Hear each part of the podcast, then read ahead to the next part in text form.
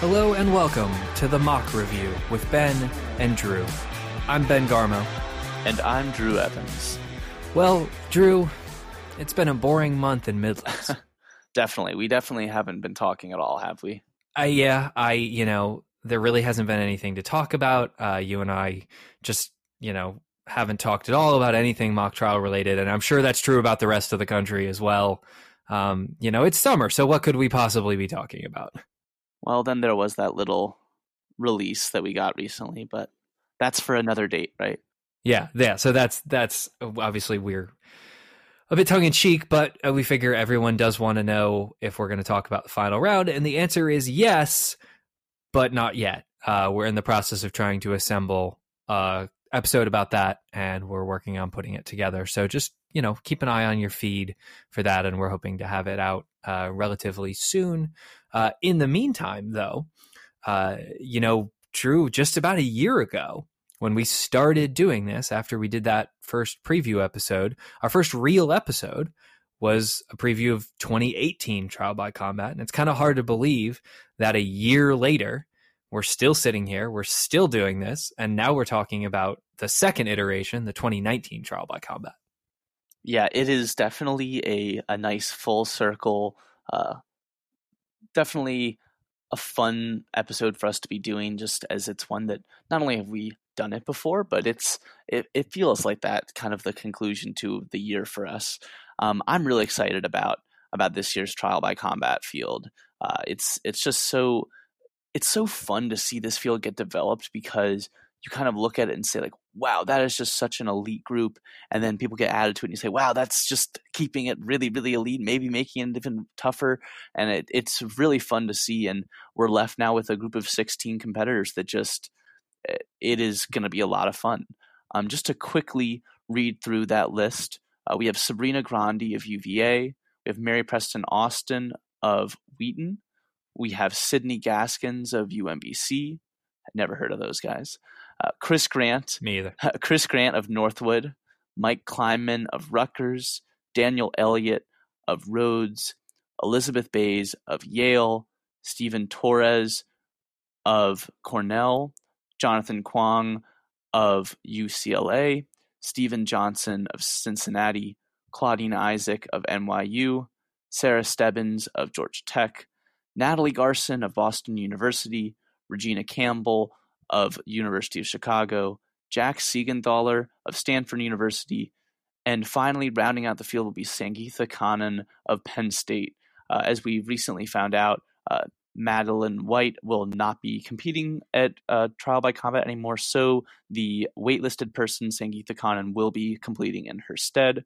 Uh, and I'm sure that Sangeetha is going to do phenomenally. She is a very, very strong competitor and well suited for this field. On that last point, I've seen Sangeetha go, and she's a well deserved member of this field. Um, it's unfortunate that you know Madeline from Miami is not going to be able to join the field. Um, I've not seen her go, but I've heard nothing but fantastic things, and, and clearly she was, you know, well deserved to be a part of the field as well.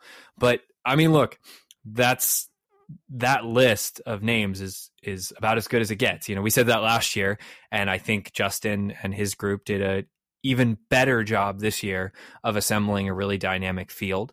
Uh, so, Drew, I'll ask you a question that may be a little bit impossible to answer, but uh, we wouldn't be doing our jobs if we didn't you know, break down the field a little bit and talk about what we thought was going to happen. So, of that list of 16 competitors, what names sort of jump out to you? What thoughts do you have about what we should expect to see uh, at Trial by Combat this year? So, I'll start with some of the maybe more predictable things, which is Sarah Stebbins, Mike Kleinman, and Jack Siegenthaler all three competed last year and were in the top five. So I think it's pretty fair to say that now that we have lost Nick and Rachel, the three of them are prime candidates for being some of the the top competitors and being in that final round. Uh, I also think that people like Elizabeth Bays and Stephen Johnson and Chris Grant, who competed last year, uh, will have a good bit of an edge just because they've done this whole one day of prep thing before. I'm think there's definitely going to be a learning curve to that, and I expect that the three of them will do very well. Uh, in addition, um, but I think that the rest of the field is so so strong. I think that it's you know silly to count out anyone really. If I'm having to make a prediction, I think I'll I'll make a prediction this way.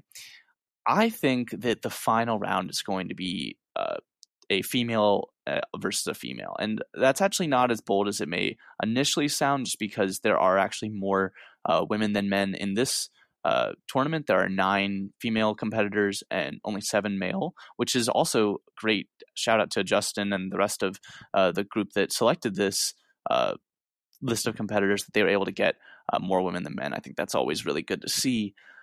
But I mean, I really think that we have some of these just really top, phenomenal competitors. Uh, and female competitors especially that I really have so much respect for. The three that I think come to mind for me were Sarah Stebbins, Elizabeth Bays, and Sabrina Grandi. The three of them are the three competitors where when I've gone against them, I've just been left, and I say I haven't gone against Sabrina. I have seen film of her though, and the three of them, when I watch them go, I am just blown away, and I, I truly feel like they are competing on another level from what most people that I see are competing at. And look, I've seen some of these other competitors, and they pretty handily beat me whenever I play them. They're very, very good as well. Uh, it's not to say that these three are the only top competitors, but I really think that the three of them are just phenomenal, and I really expect to see some combination of the of the three of them or some of the other really really prominent female competitors like Regina Campbell, like Claudine Isaac in that final round.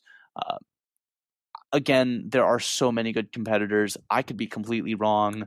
We could be seeing a Jack versus Mike final round. That would definitely not surprise anyone. Um, but look, this is going to be a really, really fun tournament. And Ben, you are fortunate enough to be competing uh, in I guess, kind of through Sydney as her plus one as her coach. And you know, I'm so excited for you guys. Obviously, to get to to go and compete here at Trial by Combat. But what are you guys doing? What's the prep like? What are you expecting going into Trial by Combat?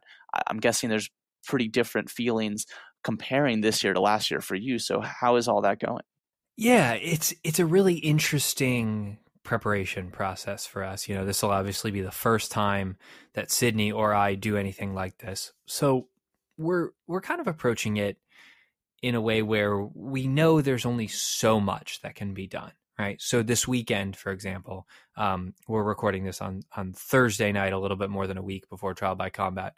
Uh, this weekend, uh, Sydney and I are going to be working against um, one of our assistant coaches and Ethan Hudson, who's our who's just reelected as our program's president. He's an all region attorney, really just a fantastic talent, and actually a former teammate of Sydney's in high school. Um, and so we're going to be working internally to prep last year's case and just kind of try to get used to the rigors of making sure that we have the material generated and prepared in 24 hours that we need. Beyond that, I think a lot of it is just preparing mentally. You know, so Sydney and I have talked a lot about uh, sort of our own strengths and weaknesses, what you know she does well and what she struggles at, what I do well and what I struggle at, how we differ and how our styles of preparing for things, uh, to just try to be as prepared as possible going into something that I think there's only so much you can do.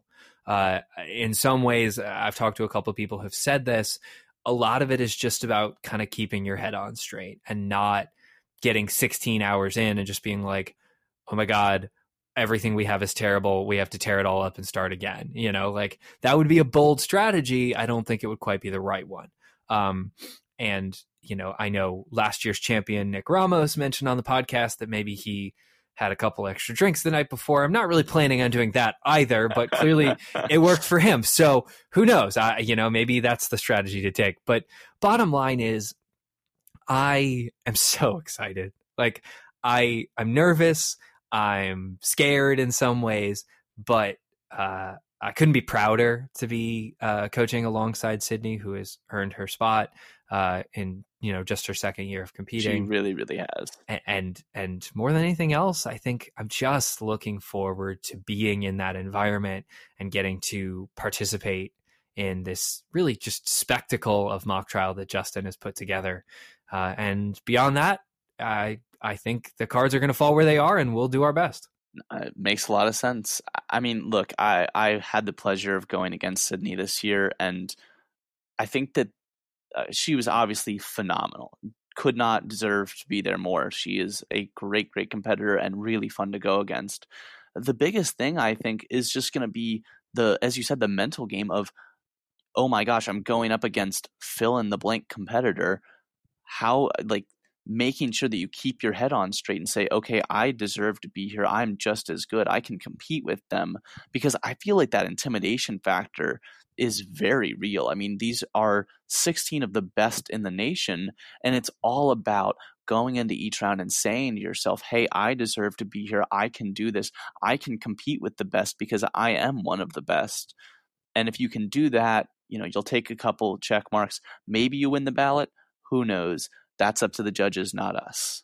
Right. Exactly. And and I think more than anything else, you have to enjoy being in the experience. That if you absolutely, you know, if you eh, think that the 24 hours is just going to be miserable, well, then why are you doing it? You know, I intend to have fun and that'll be what it'll be. But, uh, one of my goals, one of the things I try to emphasize when I coach when it comes to mental health is finding the joy in this activity that that sometimes it's easy to forget that hopefully the reason we all do this is because there are moments where it makes us feel joyful and it makes us feel um, energized and proud of what we do. And my hope is to sort of enable Sydney to be able to do that, and and I know that she'll enable me to do that, uh, and and that'll be that. So. Uh, with that, we mentioned Justin, and we're very fortunate that Justin has agreed to join us again this year. So uh, we're going to take a quick break, and then we are going to talk to Justin Bernstein. Uh, in a little while after that, we're going to talk to uh, UCLA competitor Jonathan Kuang uh, about his experience and try to get as many perspectives as possible about uh, this year's trial by combat. So we're going to take a quick break, and then we'll be back with Justin Bernstein.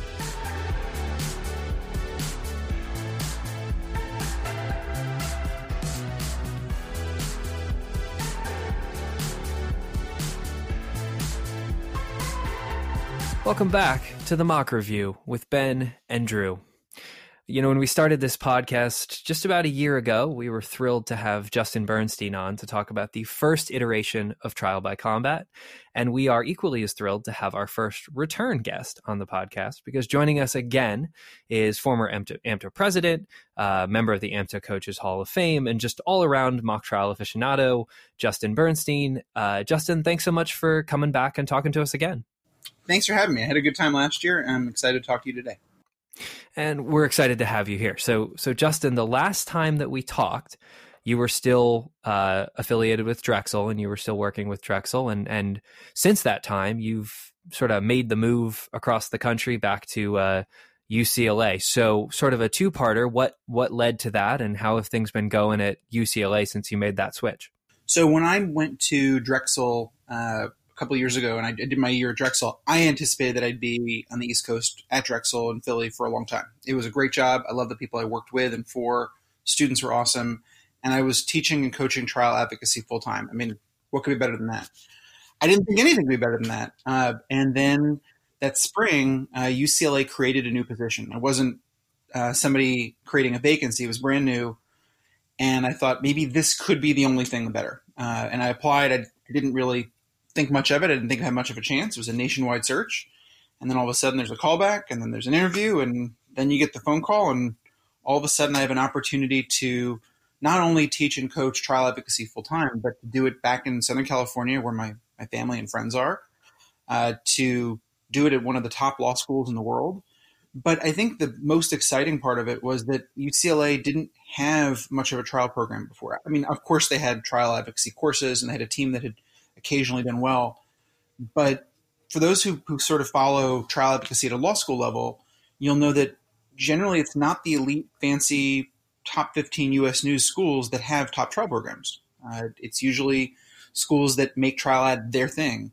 And so a position like this only exists at uh, two top 20 law schools. There's only two top 20 law schools, I believe, in the country that have full time directors of trial ad. Uh, there might be a third, but I'm only aware of two and UCLA was joining that group.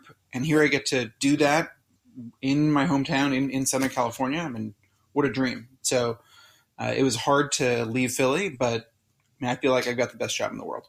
That is definitely exciting for you, and we're really glad to see you back on the West Coast. Um, but now that you are associated with UCLA, obviously going into trial by combat this year, it is something that is being shared by UCLA and Drexel. So, how exactly is that dynamic going to work uh, moving forward? So far, it's been seamless. Uh, this year, of course, it's going to be in Philadelphia. Next year, it's going to be in Los Angeles, and back and forth is the plan. Uh, in some ways, it's it's great because this year, for example, I'm doing uh, a lot of their work on the case writing along with Professor Abby Heller at Drexel, uh, but they're handling a lot of the logistics, so it's nice to, to have some help. And then next summer, we get to welcome people out on the West Coast and show off our law school. Uh, so the two schools get to uh, work together. It's nice because we're not uh, typically competing for the same students. Uh, both law schools are wonderful, but they attract students who are focused in different parts of the country, of course. And so uh, it's it's an easy friendship. So, Justin, now that we are moving into the second year of Trial by Combat, one of the bonuses that you have is a year of experience with it. And obviously, you've been running Gladiator for a while now, so you've been doing this style of tournament for a little while. But you know, what did you learn from from last year's tournament, and are there any takeaways that you have that you're hoping to improve this year on? I think the first thing we looked for last year was whether people enjoyed the competition. And the surveys afterward seemed to confirm what people were saying as they were talking to us in person. People had a really good time. I mean, that obviously sounds self serving, but I, I've run a bunch of tournaments now. I think I've done more than 20 tournaments and more than a dozen invitationals, probably closer to 20 invites between college and law school and, and high school. And I don't think I've ever gotten better survey responses than this one, uh, which was really exciting uh, to see the top students and top coaches were really enjoying themselves. But in another sense, it makes sense because this was the only competition ever run where we were not trying to break even. We weren't trying to make any money. Um, a lot of college competitions, they use the tournaments as fundraisers or at least try to break even and they get to face elite competition without paying anything. But here, the law school viewed this as a marketing opportunity to say, hey, look how committed we are to trial ad, which they are. And we got to host the competition in a gorgeous building. We had resources to bring in often five or six judges per trial. Uh, the trophies were, were nice. I, I, think we're the only tournament with a sword as a trophy. Uh, live streamed the final, uh, food to the competitors all weekend, and we're able to do that because the school was really behind it. Uh, so, you know, I think I have some experience with this stuff, and the, the school is obviously behind it. So, we had a good first year. Uh, the goal of course, is to get better. So the survey results are really helpful. Uh, and I think that led us to make a couple changes, but the changes we're making are, are pretty small. Along those same lines, then, uh, can you, for the listeners who maybe didn't make it to the competition or who haven't followed it as closely, can you review real quick how the scoring format works and how the ballot works? And then also, is the ballot the same from last year's competition, or have you made any changes, I guess, to either the ballot or how the ballots are uh, counted in terms of determining who moves on and who's uh, placing and things like that? I feel like this is an expert direct because I'm going to say, you know, you said a lot there. I'm going to take it piece by piece. I, have been accused of asking multiple part questions on, on more than one occasion. Objection compound. That's right. I'll start with the, the, the format. Uh, the competition is one on one. That is, each trial has one lawyer on, on each side, one plaintiff lawyer, one defense lawyer, one prosecutor, one defense lawyer. I don't want to give away whether it's civil or criminal. And then one witness per side, one P witness, one D witness. The idea is that we're going to try to find the single best competitor, and then that requires pitting students head to head. The scoring, therefore, is also head to head. So judges aren't writing down 10 for this or 7 for that. There's no scores. They're writing down check marks. So you can imagine the categories in the middle of the page, and you either put a check mark on uh, the P side or the D side for whichever advocate you think was better. We've got seven categories: uh, direct, opening, cross, etc. for the attorneys, and for the witnesses, direct, cross, credibility. The one category we changed this year uh, was we switched out exhibits or use of exhibits as one of the scoring functions for the lawyers, and we added theme and theory as one of the scoring criterion. Justin, one of the other landmarks of trial by combat is the fact that this is an individual competition. It's one on ones, and the only outside help people are able to get is with their coaches. Um, we haven't seen the list yet of who all those coaches are, do you mind just quickly going through with us? I, I know one of them at least, um, but uh, other than Ben, you know, can you go through for us who all the coaches of Trial by Combat are going to be this year? Sure. Uh, representing the University of Virginia, Sabrina Grandi, and she'll be coached by Toby Heytens, uh, former professor, now Solicitor General. Uh, we have Mary Preston Austin from Wheaton, coached by Chris Prescher, which I, I, believe is an alum of the school and a former very successful competitor there. And, and I won't be able to, to identify all these students uh, and coaches because I only know some of the coaches. But Sydney Gaskins, of course, is coached by uh, the best podcaster. whoa, whoa, whoa. Uh, Christopher Grant returns from Northwood. He's coached by Delois Leapheart from the Coaches Hall of Fame. Uh, Mike Kleinman returns from Rutgers. And He's coached by Michael Roberts again. Daniel Elliott represents Rhodes College and is coached by Connor Hurley. Elizabeth Bays will be coached by her father, Timothy Bays. Sangeetha Kannan uh, from Penn State is coached by Caitlin Conway.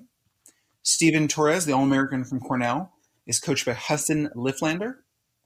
Jonathan Kuang from UCLA is coached by Stephen Borello.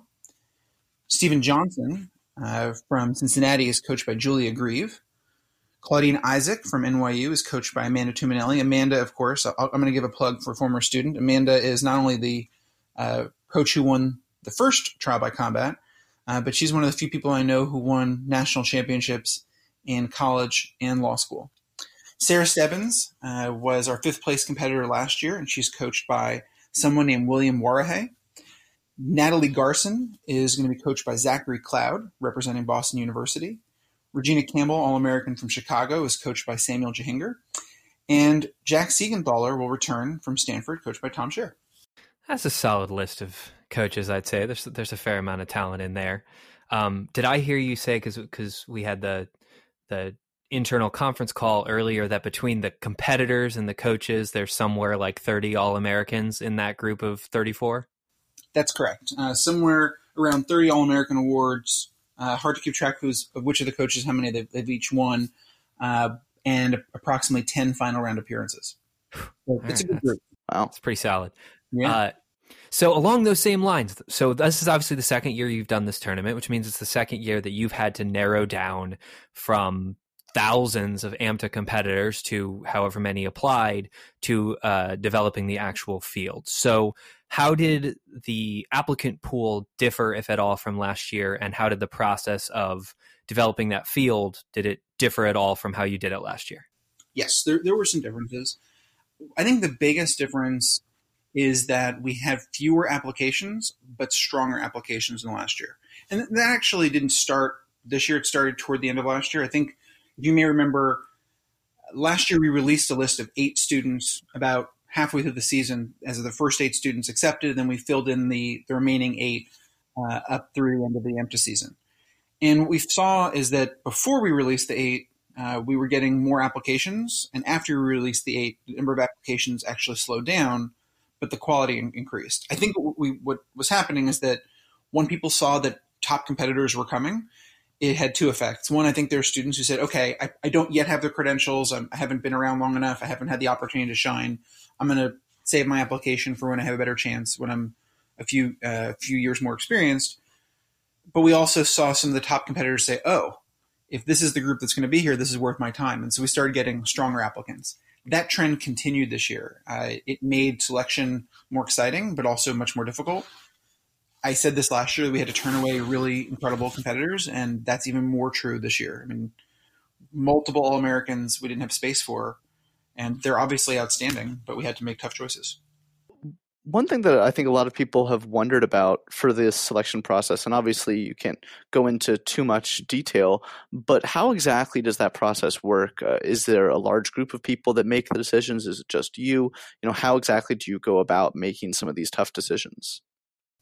So I, I, make most of the decisions, but I'll check in with folks at, at Drexel because we are co-hosting. I want to make sure that they're comfortable with the selections. Uh, they know that I have more experience with AMTA and, and which teams are going where and, and, how, how teams are doing and who has strong coaching and who's having a good year.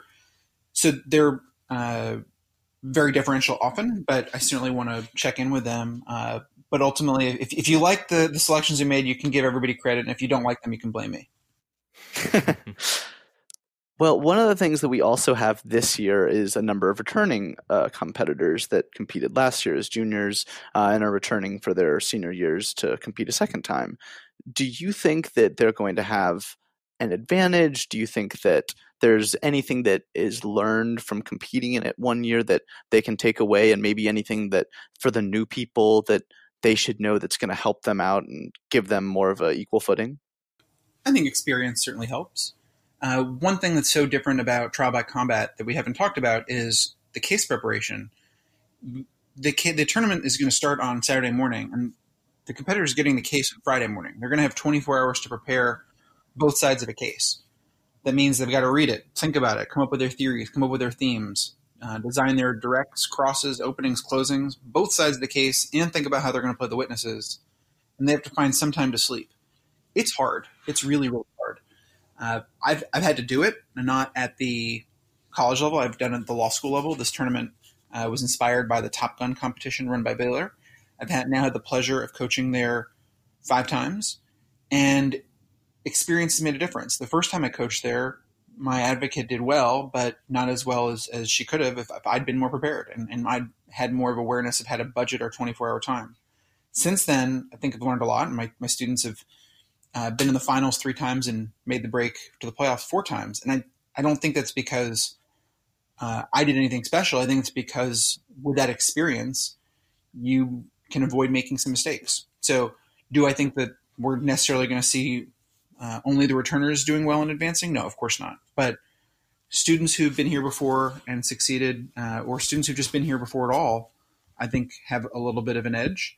But it's also the coaches because this is a competition where coaches can make an enormous difference. You only have one person you can talk to during your 24 hours. So if the coach has been here before, even if the student hasn't, I think that's a big edge too.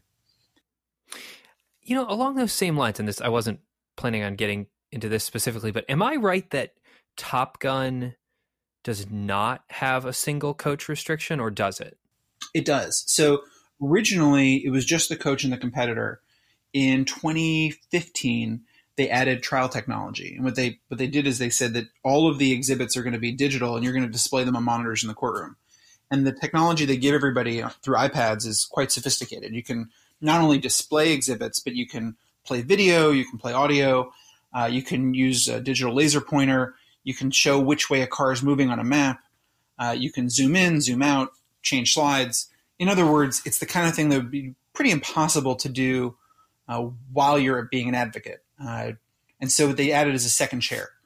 Uh, a person who can handle the technology. That that student isn't permitted to ask questions during trial or give speeches, but they can handle all the technology. So since then, they've added that person. But in terms of coaching, it's just one person you can bring. Interesting. Okay.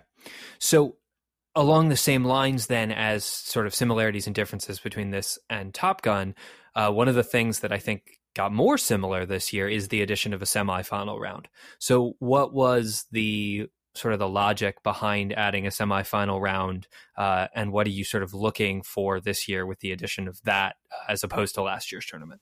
Yeah, I think that one reason we didn't have a semifinal last year is anytime I do a new tournament, I want to make sure we do it really, really well. And every additional bell and whistle you add is an opportunity for something to go wrong. And so I want to make sure year one went smoothly. Having seen that it did, I felt more comfortable adding a, a semifinal. I also want to make sure that we weren't ending too late on Sunday so that people could catch flights home. I think our timing works out that people are generally able to do that. Uh, the advantages of semifinal are, are obvious. You have a better opportunity to see who the strongest competitors are head to head anytime that you're deciding it based on tiebreakers or scoring in rounds where students didn't face, you're going to have diminished ability to identify who's really the best competitor. Uh, and that takes nothing away, obviously, from our outstanding finalists last year. But I think that this year we're going to get to see uh, two more advocates have a chance to show how excellent they are in the semifinals. Now, Justin, one of the things that did change, or didn't change what happened last year that we actually discussed then, was the closed tab room that you do for for trial by combat and not just a closed tab room but the tab results that were published uh, was just the top five competitors mm-hmm. and this is something where you know as someone that is very uh, into the perjuries discussions that we always uh, seem to have. I totally understand the rationale behind maybe not publishing the round by round results. It's just it's it can get personal. But is there any chance that we're going to get a more extensive final results, um, more than just five, or do you think you're going to keep it as just the the top five?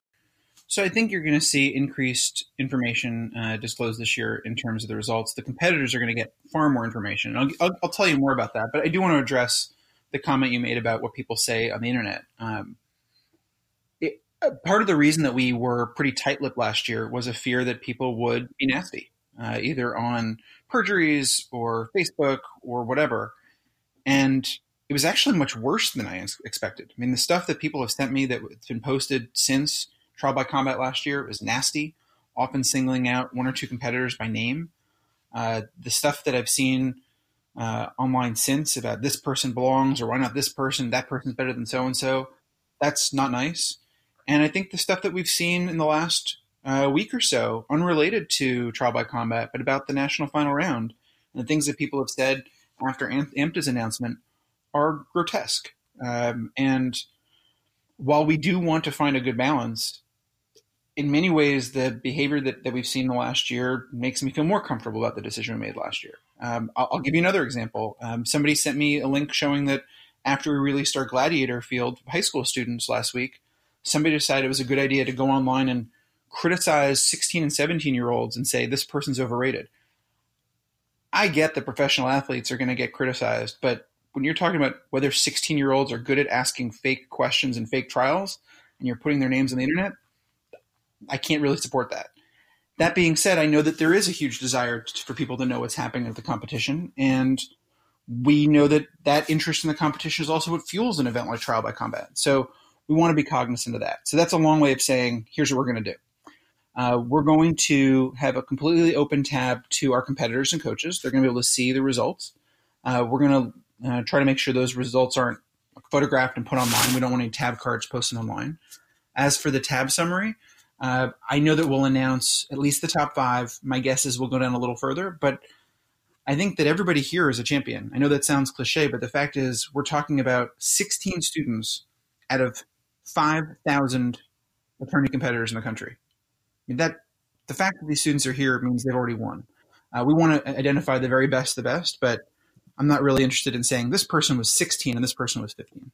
Yeah, I mean, I think that what you just said towards the end, I, I really agree with. I, at the end of the day, when people are criticizing anyone that's at trial by combat, gladiator, or anything, at a certain point, it's just ridiculous. That obviously these people are here for a reason, and even if we do publish them, the person that's sixteenth is the like in theory, if that was an accurate representation, they're the 16th best in the country.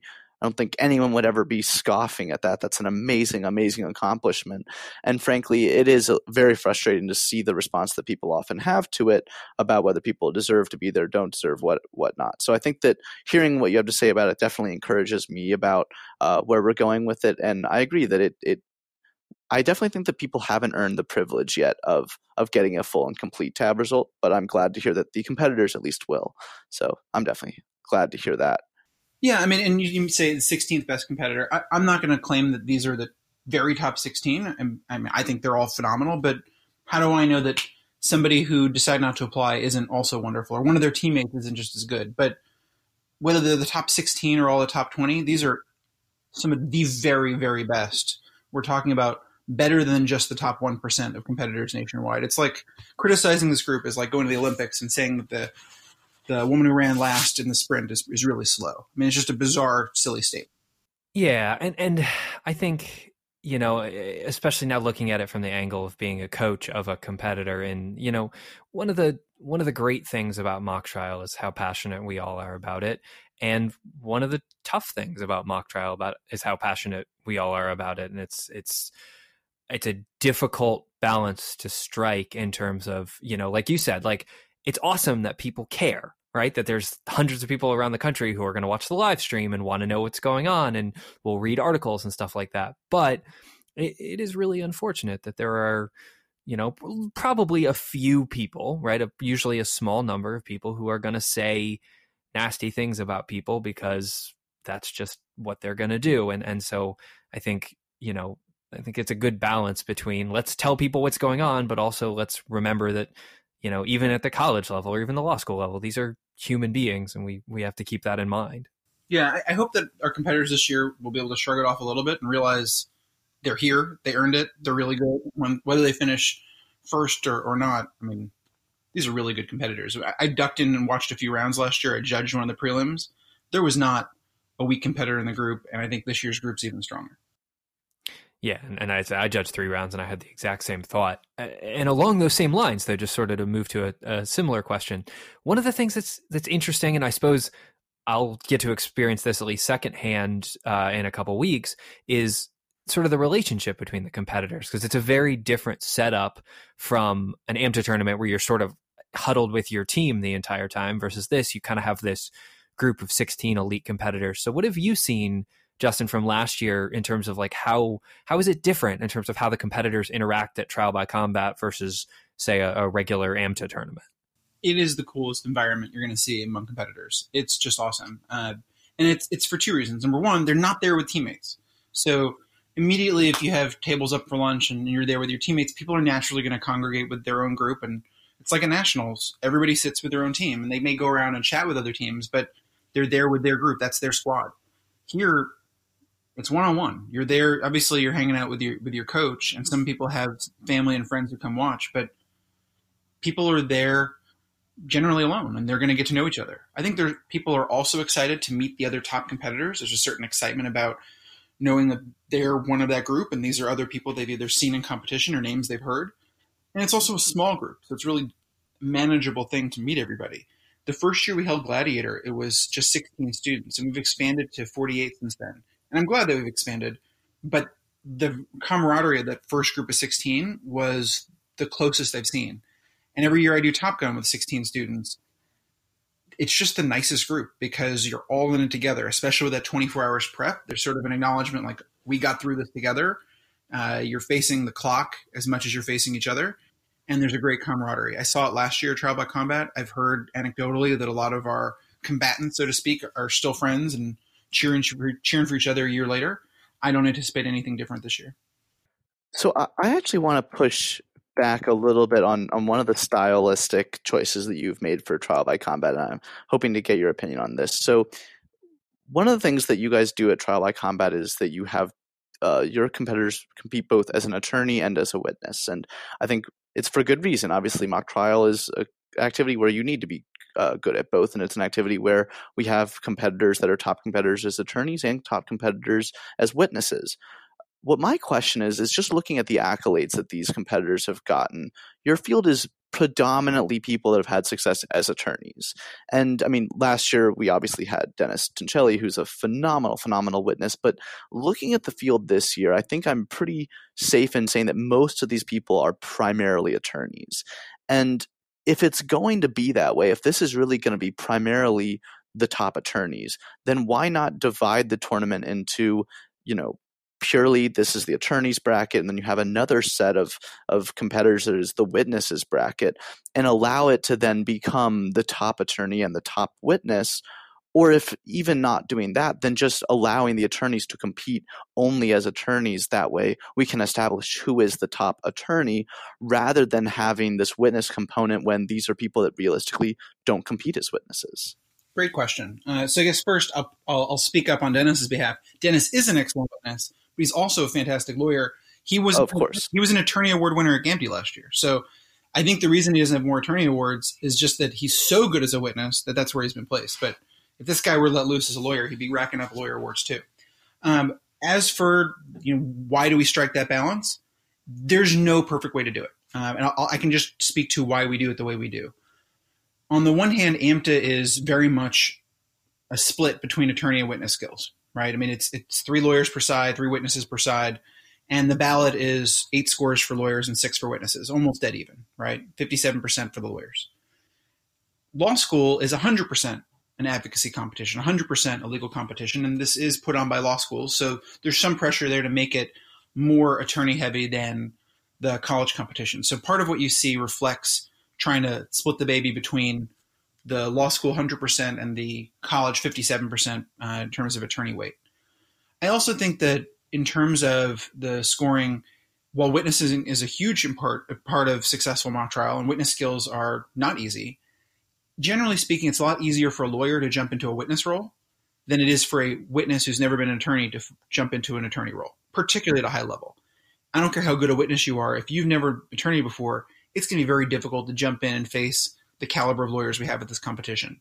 Whereas a lot of these lawyers uh, have gotten their starts as witnesses, uh, particularly when they were younger. Uh, some of them have won witness awards. Uh, you ask, well, why not then just have an attorney component and a witness component? Part of it is that we want the tournament to have uh, the resources to make it really, really special. Uh, we have a limited number of great courtrooms. Uh, we want to make sure we have lots of judges per round. We want the tournament to be affordable for, for our students. That's why we don't charge a registration fee. If we were to increase it so that we had way more attorneys, way more witnesses, and we sort of had a separate attorney witness fields, I think we wouldn't be able to offer all of those special resources that make it both free from a registration fee standpoint, but also the same number of judges per trial, the same quality of courtrooms, things like that. So a lot of it's logistic, but partly also we think it's really special to limit it to 16 competitors. That means making tough decisions sometimes about who's admitted, but it means that when you are admitted, it's it's that much more exciting. So I think the last major area that we haven't touched on a ton so far is the case itself. Um, so I think my first question on that is you know you've now obviously you've done this you've done gladiator and everything but in terms of trial by combat specifically this is the second one you've written. So how did the process how was the process similar and how was it different if at all from writing last year's case versus how you approached this year's case? Sorry are, you asking me just about process or are you asking me about case content or both? So uh, it's more of a process question. I was going to ask a case content question next. So i guess sort of to start with just the process of how do you approach the case this year versus last year very very similar. Uh, writing a case with uh, for a one-on-one competition with one witness per side is particularly challenging. On the one hand, it's nice because you just don't need to have it uh, be as long and exhaustive. It's much easier to come up with ideas for one witness than it is to make eight witnesses interesting or ten witnesses interesting. The challenge is that you've got to be able to prove your case with a single witness. That may sound obvious, but it's really hard, particularly uh, for the party with the burden of proof, to meet their burden with a single witness what ends up happening is that really limits this, the type of trials you can do. You think about how many different AMTA cases we've done over the years that would not work with a single witness. You just there's just too much to prove, even if it's not particularly complicated. You just need multiple uh, people speaking in order to meet your burden of proof by the time you rest. So we try to think about cases that are going to work for single witnesses, one witness per side. I want a case that has a length that's doable within 24 hours. The Top Gun competition uh, usually uses cases that are 300, 400 pages, dozens of exhibits. I think one year they had 100 exhibits. Uh, the one we just did two weeks ago had only 40 something exhibits. It was only 350 pages. I mean, hmm. there, there, was a 40 minute video deposition that one of us was was watching at double, double speed while reading something else. I mean, it, I don't want to do that to our competitors. For one, they're not yet law students. Um, and for another, we want this to be 100% fun, um, and they also have to be witnesses too. So we wanted to be a little more manageable than uh, the Top Gun uh, competition is uh, as far as case length. That, all that said, uh, last year I saw how well everybody handled it. Everybody who got the case on Friday was alive and, and smiling, or at least at least alive on, on Saturday morning. And uh, no one said the case was too hard. A couple people said the case was uh, it could have been even harder. She, she, didn't say it was too easy, but Ms. Bays said she wants it as hard as possible. We're not making it as hard as she might want, but we had a couple competitors say that, that they think it, we could handle even more. So this year's case, while about the same length, it's going to be between 50 and 60 pages, is a little bit more complicated. Last year's case was uh, simple from a legal standpoint. It was just a question of did the defendant commit murder, and it was just a whodunit. There were no affirmative defenses this year's case will be a little more complex. Well, that sort of leads into what I think is my last question, which is that obviously we're recording this a little less than a week, a little more than a week away from the actual case release. Uh, and so it's got to stay pretty much under wraps. But is there anything at all, even vague, that you can tell us about the case itself? Okay. So I, I have a question for you guys, and I'll, I'm going to give you guys a choice. I can either tell you one thing about the case, or if you let me give a plug for the UCLA School of Law's trial program, I'll, I'll give you three facts about the case. It's up, it's up to you. I I think the stage is yours, and you can plug away and then give us Yeah. as many facts of the case as you'd like. All right. But I, I thought I might get that answer. Yeah. As someone who is hoping to sleep for at least a few minutes next Friday, I, I I think as many facts as possible is great. Okay. So I'll tell you this about the UCLA program. I'm obviously very biased, but our law school trial team, I think, is now already the, the top program in the country. And it's easy to say that, but my students have backed it up. Uh, we've now, at law school competitions, made the playoff rounds. That is, you know, you qualify from the prelims to the, the playoffs at 10 consecutive tournaments. We're the only school in the country that, that has a streak even close to that long. We qualified for every playoff at every competition this year. There's five separate national competitions in law school. In our very first year of this new program, we reached four of the five national competitions. No school in the country reached more. I think only two of them reached as many as we did.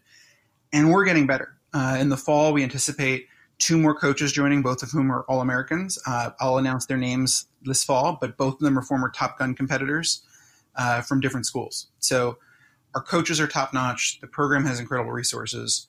And like I said, you know, most of the time when you're looking at law schools, you either have to choose a great trial program or a great law school. You don't have to make that choice. So we're, we're really excited what we're building. So that's the end of my plug. I appreciate the uh, the shameless opportunity. I'm going to tell you three things about the case.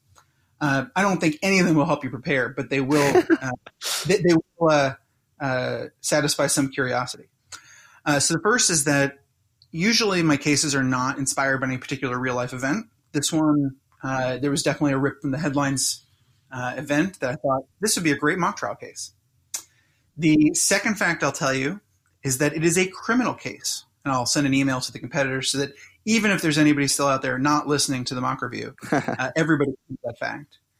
And the third fact, I think you'll like this one the most, is that your podcast is referenced in the case. Ooh.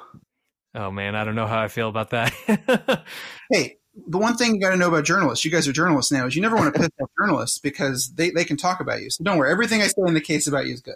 okay. Ooh, I'm so intrigued. well, I'll I'll I'll control F as soon as I get it and see what we see what we got going on. Oh, all right. Well, Justin, thanks so much for talking to us. It's, it was great to have you on again. And uh, I can say, from someone who judged last year and who co- is going to be coaching this year, I'm I'm just really excited. I think Trial by Combat has been an awesome addition. I know it's not technically AMTA, but just sort of to the college mock trial world. And and I think I speak for everyone, and we say we're really looking forward to seeing how it goes this upcoming year. Well, thank you, and, and congratulations to you on, on coaching at it. Uh, I, I'm a big fan of yours, but I will tell you, you weren't selected, and your student wasn't selected just because I like you. Uh, your student because she is fantastic. Sydney is, uh, you know this, but now I'm saying in your podcast, the first uh, sophomore ever selected for Trial by Combat, uh, and she's the only sophomore in this year's field. And that's really a remarkable achievement. So credit to her, credit to you, and, and good luck next week. Thanks, Justin. Thanks for talking to us. Thank you, Justin.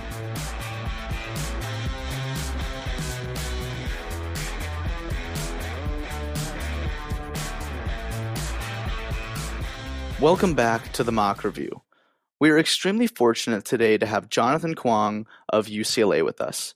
Jonathan has been a two time tournament director of UCLA's U Classic. He is also a well accoladed attorney, winning awards at both of the last two years at regionals, ORCS, and two All Americans at nationals. So, Jonathan, thank you so much for joining us. Thank you. Thank you for having me on, and thank you for the very nice introduction.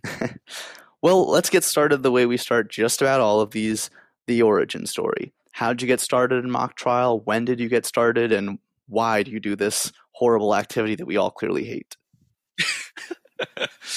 all right. Uh, so I started in high school. I didn't do like the four years in high school that everyone seems to have done. I started in junior year. And my introduction was actually through speech and debate. Uh, my Chinese teacher in ninth grade, his name was Mr. Kwong. Uh, not my dad. Uh, it was K W O N G. I'm K U A N G. Uh, but he was a speech and debate competitor back in his day, and he kind of sold the cl- class, uh, the Chinese class, on speech and debate. So a bunch of us joined. I did that for all all four years of high school, but then the third year, one of my friends in speech and debate, Will Johnson, who actually competed at Cal uh, on Cal mock trial team. I believe he went by Fisher there. Uh, he uh, was recruiting all the speech and debate kids for the mock trial team, which was kind of relatively new at Torrey Pines, which was the high school I went to. And so I joined. It was it was really interesting because Will ha- was the one that had recommended me and kind of brought me onto the team, and the other two presidents, or I believe the other two kind of executive board members, one of them actually went to USC mock trial. Her name was Sarah Dudar, and another girl who didn't end up doing mock trial in college. They both kind of hated Will. So when I was brought into the team, they kind of both hated me as well. And so even though I thought I was pretty good at uh, the whole forensics and speech and debate thing, uh, they didn't agree. I think my junior year, I was I was an alternate for the majority of the year, uh, and I kind of wasted away in the background. I did like some clerking stuff and some bailiff stuff when the clerk and bailiff weren't in, but for the most part, I spent most of that year just like not really doing mock trial, uh, going in the carpools like practices and stuff, but just kind of sitting there. Uh, but I did get a lucky break during the kind of county tournament. Uh, at least that's what we have in San Diego, like a sort of San Diego County. There were like 26 teams. Uh, our witness, one of our witnesses, Dale Piper, he was the drug counselor. Uh, he, the person playing Dale Piper, was sick or I believe he had some other commitment and I was able to step in, play Dale Piper. It was a great time. I did like little cute jokes uh, that today I, I, actually there's a video of it and I cringe watching it and my teammate from high school always forwards it to me every like anniversary on Facebook. So that's always something that kind of brings me back to my humble beginnings or origin story. Uh, and then the next year after junior year, I competed as an attorney. Uh, that was really fantastic. Kind of the beginning of my uh, my real mock trial uh, career, seeing as I, I, mostly attorney during during college. Uh, so then I went to UCLA, uh, joined the team here. Again, I was put as a witness. I was put as Keenan, and I scored a two uh, on direct examination, which I I've never seen that before on a ballot.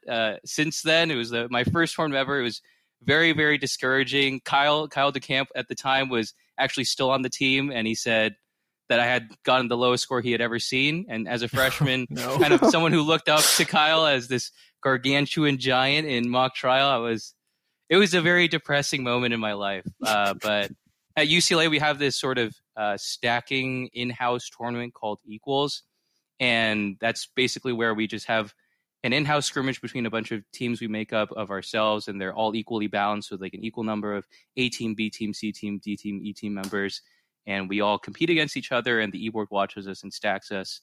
And so during that time i had the opportunity to kind of showcase what i had learned in high school and through speech and debate uh, and i ended up on c team for that year and then sophomore year i was also on c team.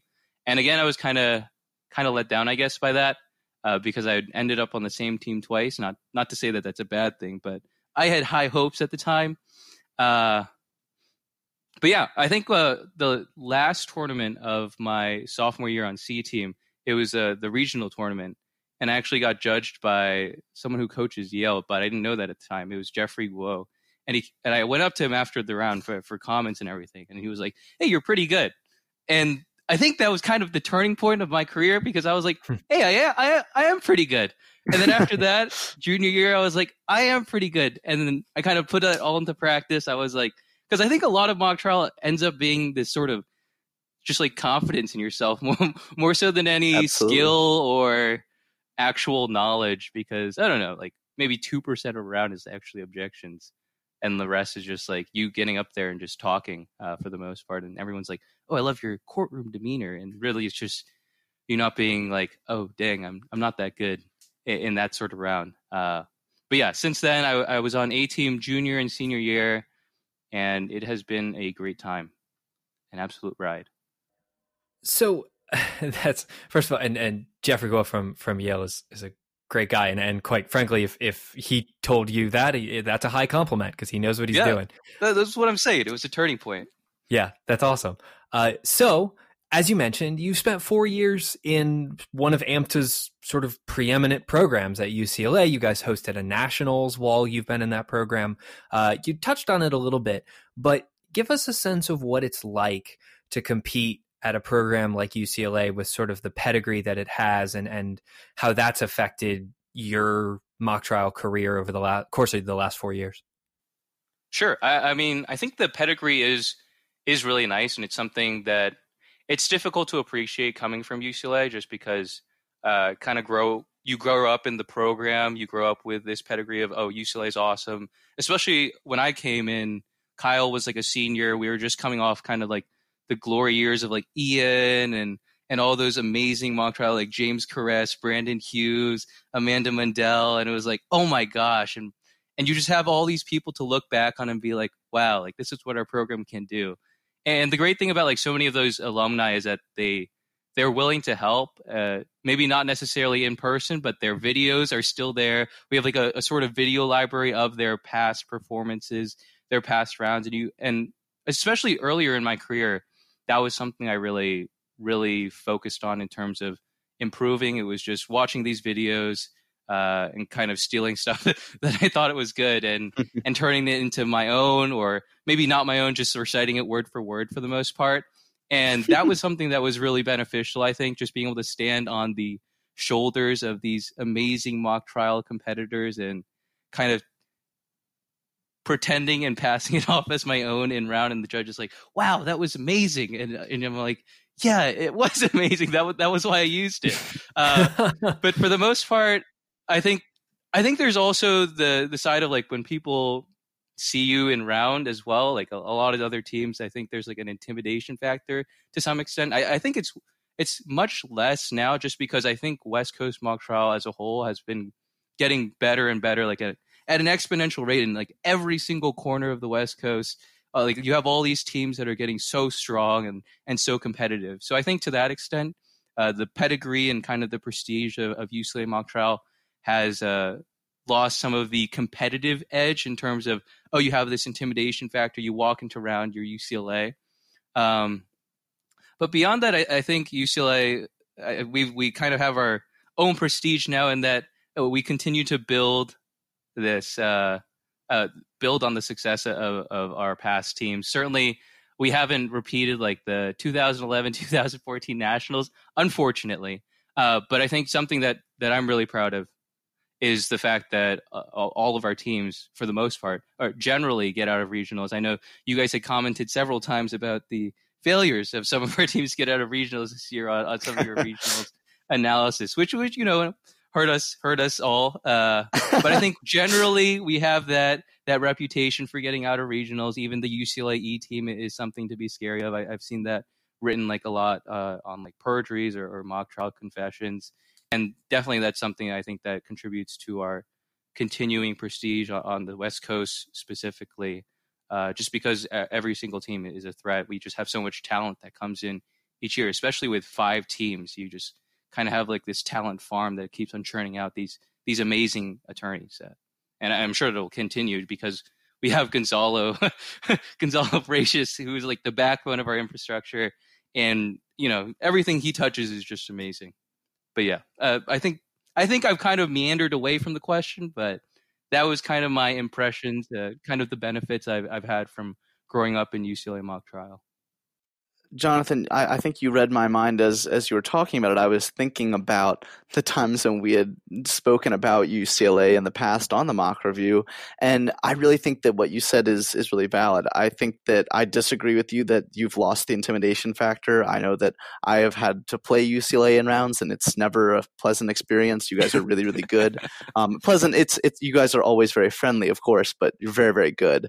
Um, so I, I actually was hoping to go back to the stacking process that you mentioned before because I've always so impressed by the fact that, as you mentioned, you guys oftentimes have your E team making it through to regionals. And what's so impressive about that to me is to have five teams that are all at such a high level that are stacked you know in in order of talent and yet still your E team is good enough to break from regionals. I think we've been seeing that uh, we've reached a point in mock trial where it's not easy to break from regionals. As you pointed out, there are just too many good programs out there.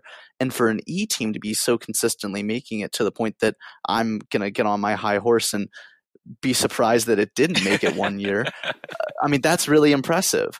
And I mean, it, is the stacking process like uh, do you i mean that's obviously a very unique process i haven't heard one like it but i mean how do you think that that works for you guys do you guys restack after regionals to get your ORCS programs when you have so many different teams making it like how does all that work Sure. Uh, well, first, before we go into this, I just do want to throw out there the fact that I think all of our teams that didn't make it out of regionals this year were very, very close.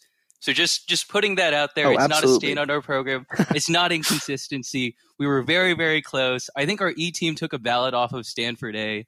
So I, I'm proud of I'm proud of what they've done, and I'm sure next year we'll be back on that that road of consistency, and you can get off of your high horse uh, in that respect. I, I think it was all Drew who said all those things, anyways. but yes, yeah, Drew, you can you can get off your high horse if you are still doing this I next will. year. I don't know if you are, but going back to the stacking process. Um, well, I, I don't think the stacking process is necessarily what makes all of our teams so good because of the fact, as you mentioned, we we stack based on ability uh, in descending order. Our our, our D and E teams are we call them our blue and gold teams. They're actually equally stacked. Uh, but I think the the reason why the the program is so consistent in that aspect i- is not so much the stacking, but more so, first of all, our, our recruiting. This year we had an amazing publicity director, Allison Ping, and she just got the word out. We got so many talented people trying out, especially at UCLA, like this huge public university. And I, and I think we're the number one public university ahead of Berkeley now. Uh, in some in some polls, uh, of course, the the Cal kids always mention the other polls, but you know it's fake news. I'm just kind of curious about how how from regionals when you have five teams make it, you guys get down to two teams for ORCS. Is that a separate process for you guys, or is that all you know? Is that happening uh, with the initial stacking process? Those A and B teams are the ones that are going on, and there's nothing a C, D, or E member can do to move up. Uh, so yeah, uh, we don't like split stack or anything like that. I, I I've heard that U Chicago like split stacks for regionals or something like that, and then they they they stack up for ORCS or something like that. It, it's not so much like that. It's uh, I, but regarding the U Chicago thing, I'm, I'm not sure if that's that's right at all. So uh, if you're from U Chicago, please correct me on that. Um, but yeah, we uh for the most part, our A and B teams stay the same from regionals to ORCS. Uh, we will pull up like one or or two kids from the C, D, or E teams that kind of stand out uh, the year, like or, or if we have like a witness gap that we need to fill, if, if there's like an ORCS change and we need a straight witness or we need a another expert or something like that. That's never happened before. or if we need just some sort of other witness that that someone in the C through E teams can fill, then we of course we'll we we sometimes have like tryouts that sort of thing among those kids, and then we pick people to kind of supplement our team. Uh, but for the most part, the A and B teams stay the same from regionals to ORCS. Uh, if that answers your question. No, definitely. Uh, so one of the other things that you mentioned, Jonathan, was the fact that on the West Coast, obviously, it's been uh, improving a lot, as I feel all the regions probably have. But do you think that there are stylistic differences that you've seen? Obviously, you've been to nationals for the last two years, and you compete at many of the top tournaments, invitationals around the country that are located uh, in different locations than just the West Coast. Uh, so, do you see a lot of stylistic differences between different teams? Do you think that there's certain things that work better on the West Coast than they work elsewhere? What are your thoughts on on stylistic differences? I mean, absolutely. I think there are there are stylistic differences between the West and the East Coast. I haven't had so much uh, experience in the Midwest. I went to I think I went to Grand Ole tournament a couple times, but I think there it was judged by coaches for the most part. I'm, I'm not absolutely certain, but it didn't seem like there were too many stylistic differences there, or even styles that were discernible there, just because there were so many different teams and their different coaches forming this sort of judging pool. But I think on the West Coast specifically, West Coast, I mean, it's a lot of the West Coast stereotypes: a big presentation, the big characters, kind of walking around the courtroom, having those dramatics.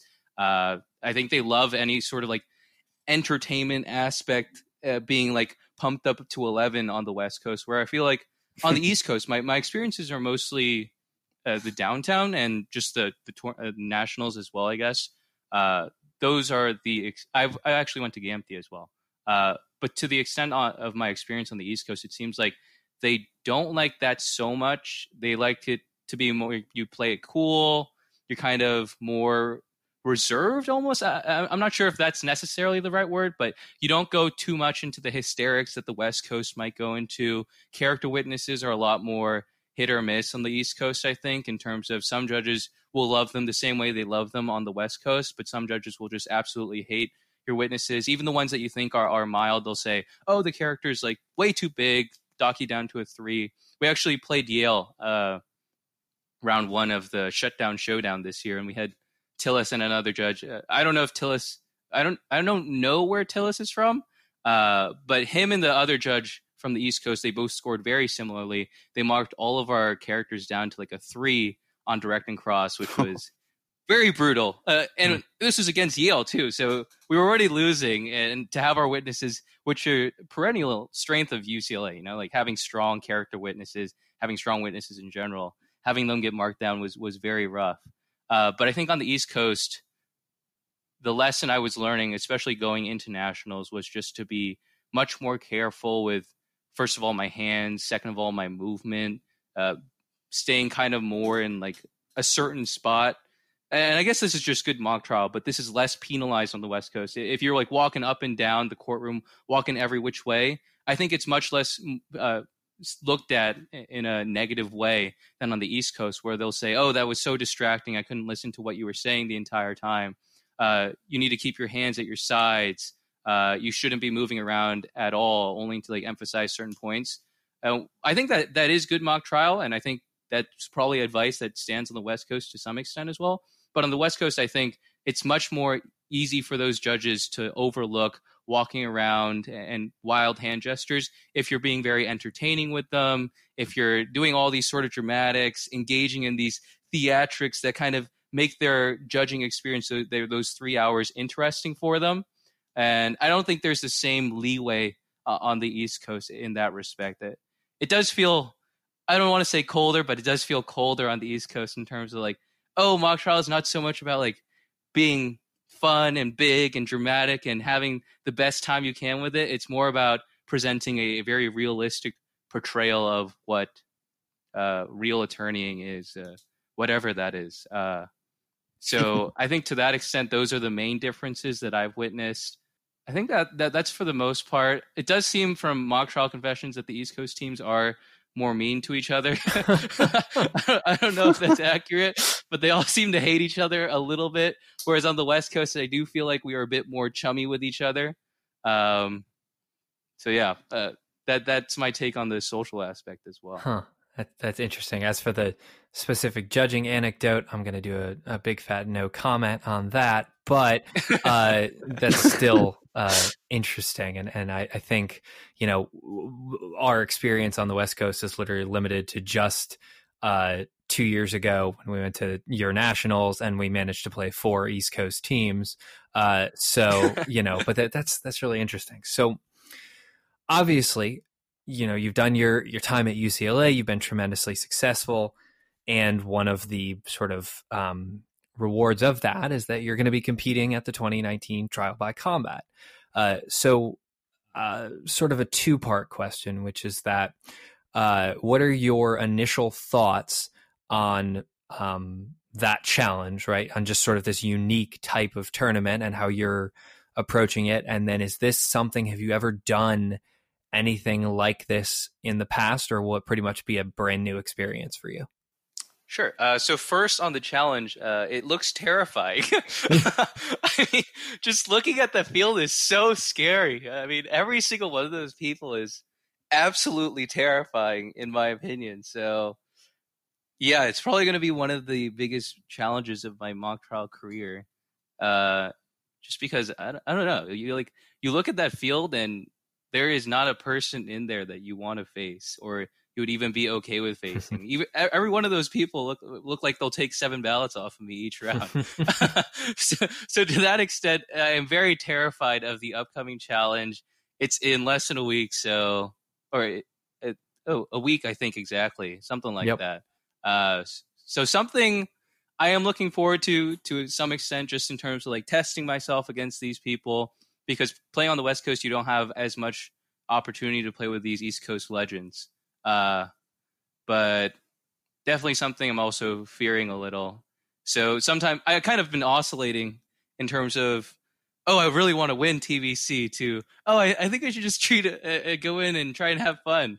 Because I feel like if I go in with that, that win mentality, it's going to be an absolute crushing end to my, to my mock trial career. But but we'll see because I, I don't know. I, my parents are going to be watching me too for the first uh, for the second time. My mom going to be watching me for the first time ever competing in mock trial. Hmm.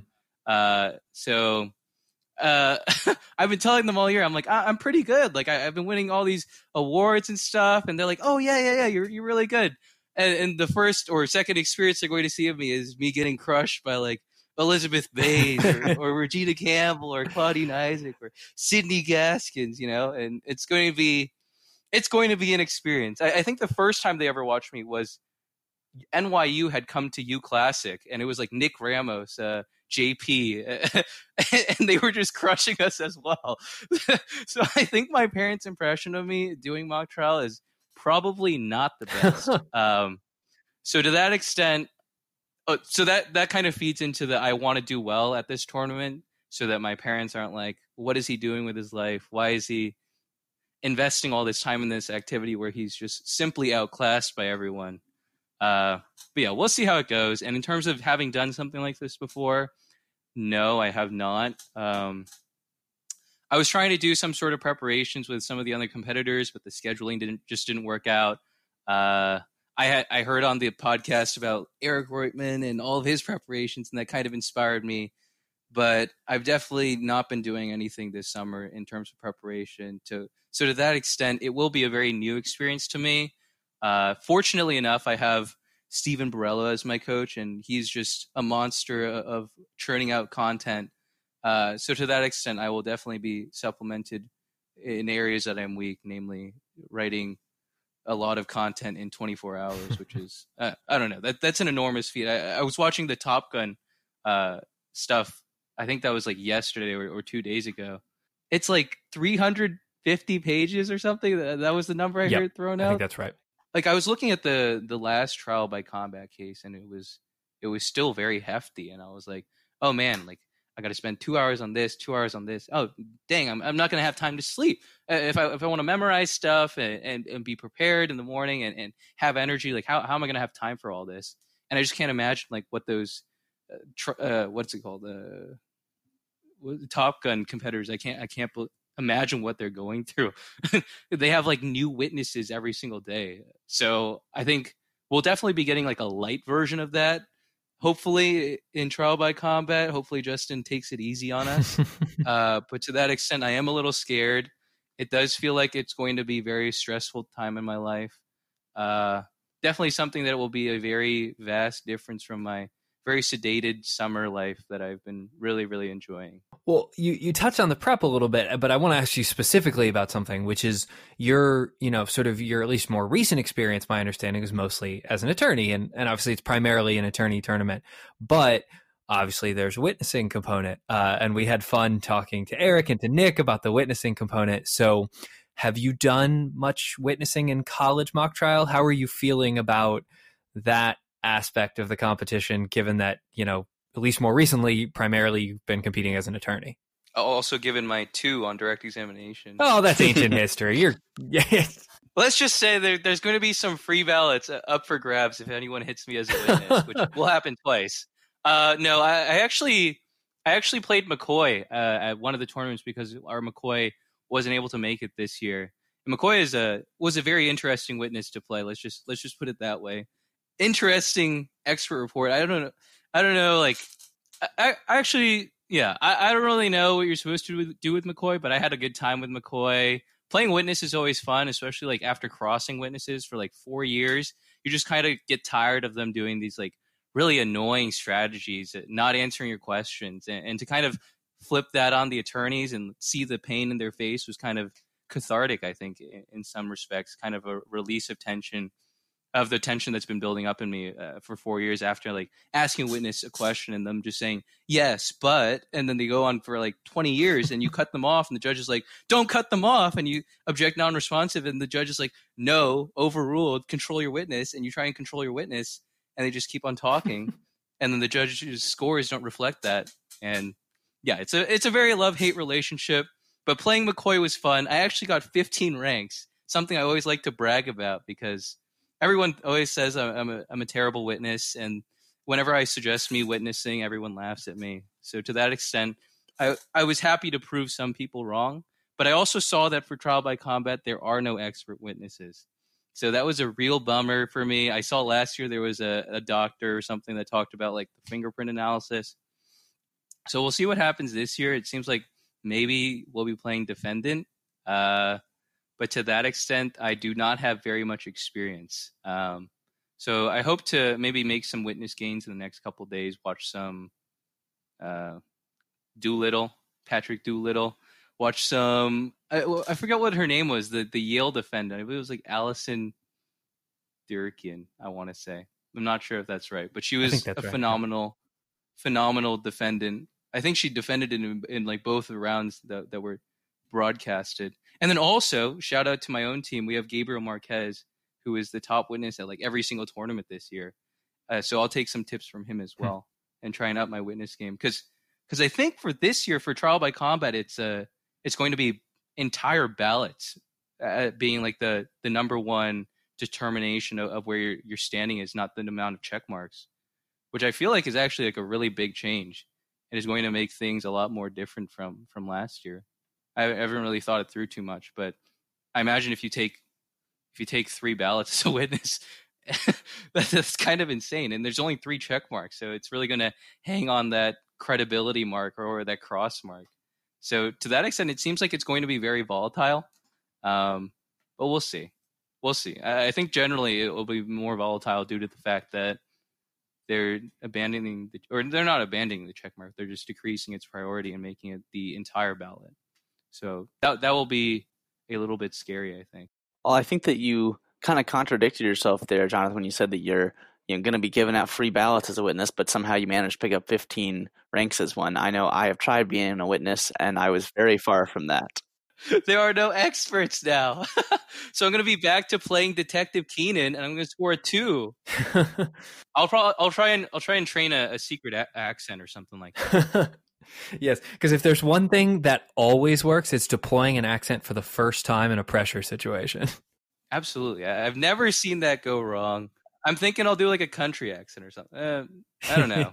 Philly Jersey might play well. I, I, I, have no idea. I have no I, I have no no no real field field tested knowledge of Philadelphia. Yeah, only one way to find out. I'll make sure to pull out the accent specifically against Sydney. All right, that sounds so, good. I'm yeah, here for it. It's either going to win all three ballots or drop everything. well, Jonathan, uh, after trial by combat happens, I know that a lot of the focus obviously is on that. But what's next for you? Are you going to be going to law school? Will you be doing mock trial at the law school level? You know, will we be seeing you around in in the law school circuit at all, or, or is this kind of it for you? Yeah, so I was fortunate enough to be accepted into Harvard, so I'll be heading there in August. And I actually reached out to the team there. They're very student run, I believe. Uh, but they said they they would get back to me about potentially coaching uh, I think I want to remain involved with the AMTA stuff just because I don't know. Next year's case specifically looks so much like so much fun. I mean, kidnapping, death. Like, where was that? where was that in my four years? Right. I literally after I graduate, they come out with kidnapping and child is dead. I mean, it just seems unjust. Uh, not not to throw shade at you know like lead and milk or or like an old person getting discriminated against. Like those are very engaging and very, you know, spicy cases that I, that I love to apply my brain to. But uh, you know, I I would also love to talk about a child getting murdered. that's something that's been missing. I feel like from my from my mock trial career that there's like a hole in, in, my career where where a murdered child is no i was gonna say i, I heard a joke that uh, a mock trial room is the only one where when someone says someone just murdered a child and they're answered with cheers of joy. oh my gosh. That moment at Nationals. Uh, oh, I think it was so funny. Was it, I don't know what his name was, Bluebond. I think his name is Bluebond. But the way yeah, he Alex announced it was just fantastic. Like that that was phenomenal announcing. So I hope he announces all the future cases. Maybe it was just the kidnapping portion that did it, but I think it was the announcing that also did it. And and the just like the ensuing ridiculousness that engulfed the room was just amazing. Just because everyone was freaking out. I think all the seniors like me were secretly crying and cursing their teammates who were going to be have the opportunity to to compete with this case. Because I think Bluebond also did uh, Hendrix, which was the last criminal case. Yeah, he did. I don't know if, that, if that's right, but that that case was that was that was an amazing case. So he, that was like a an attempted murder. I can't imagine what he's going to be able to do with like a him and his team. Uh, what what they're going to be able to do with uh, kidnapping and a child being dead. Like that that that just sounds like the most fun that all my teammates are going to have that that I won't be able to have. so to that extent, I, I am you. trying to remain in the in the circuit to some extent, whether that's through coaching. Uh, I've heard that law school mock trial isn't necessarily the same. They don't have like the same organizing or like central structure that the AMTA has created for the college circuit. So to that extent, kudos to AMTA, and I'm sure I'll continue to grow in my appreciation of what AMTA has done for me and all these other college kids competing. But uh, we'll see. I'll, I've I'll definitely explore it. I think uh, the the law school mock trial stuff, uh, the Top Gun stuff definitely looked interesting from what I saw uh, this past weekend.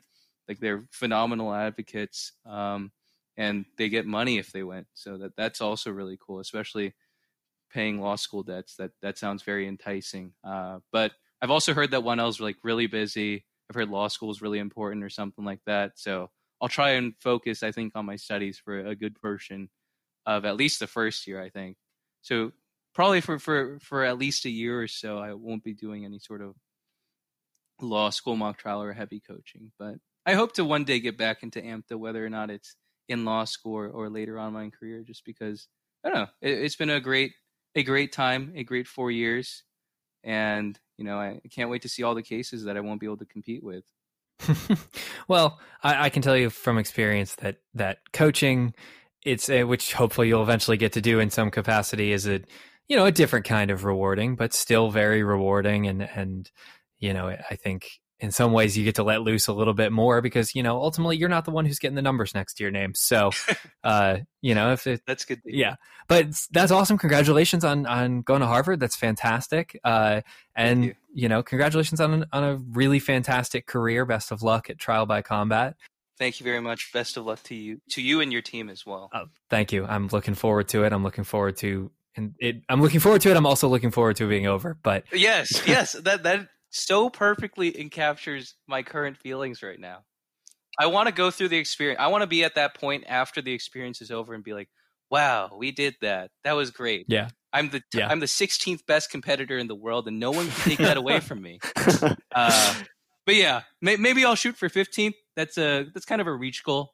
Uh, yeah. But yeah, it's it's it's nice and very reassuring to be able to go into that tournament and be like, hey, even even if I lose every ballot, I'm the 16th best in the world right now. Yeah, I think it's it's going to be a lot of fun, and you know, I, I think it's going to be a great showcase of of a lot of tremendous talent. So, oh, absolutely, absolutely. Thanks again for joining us, and I will see you very soon. Thank you. See you there.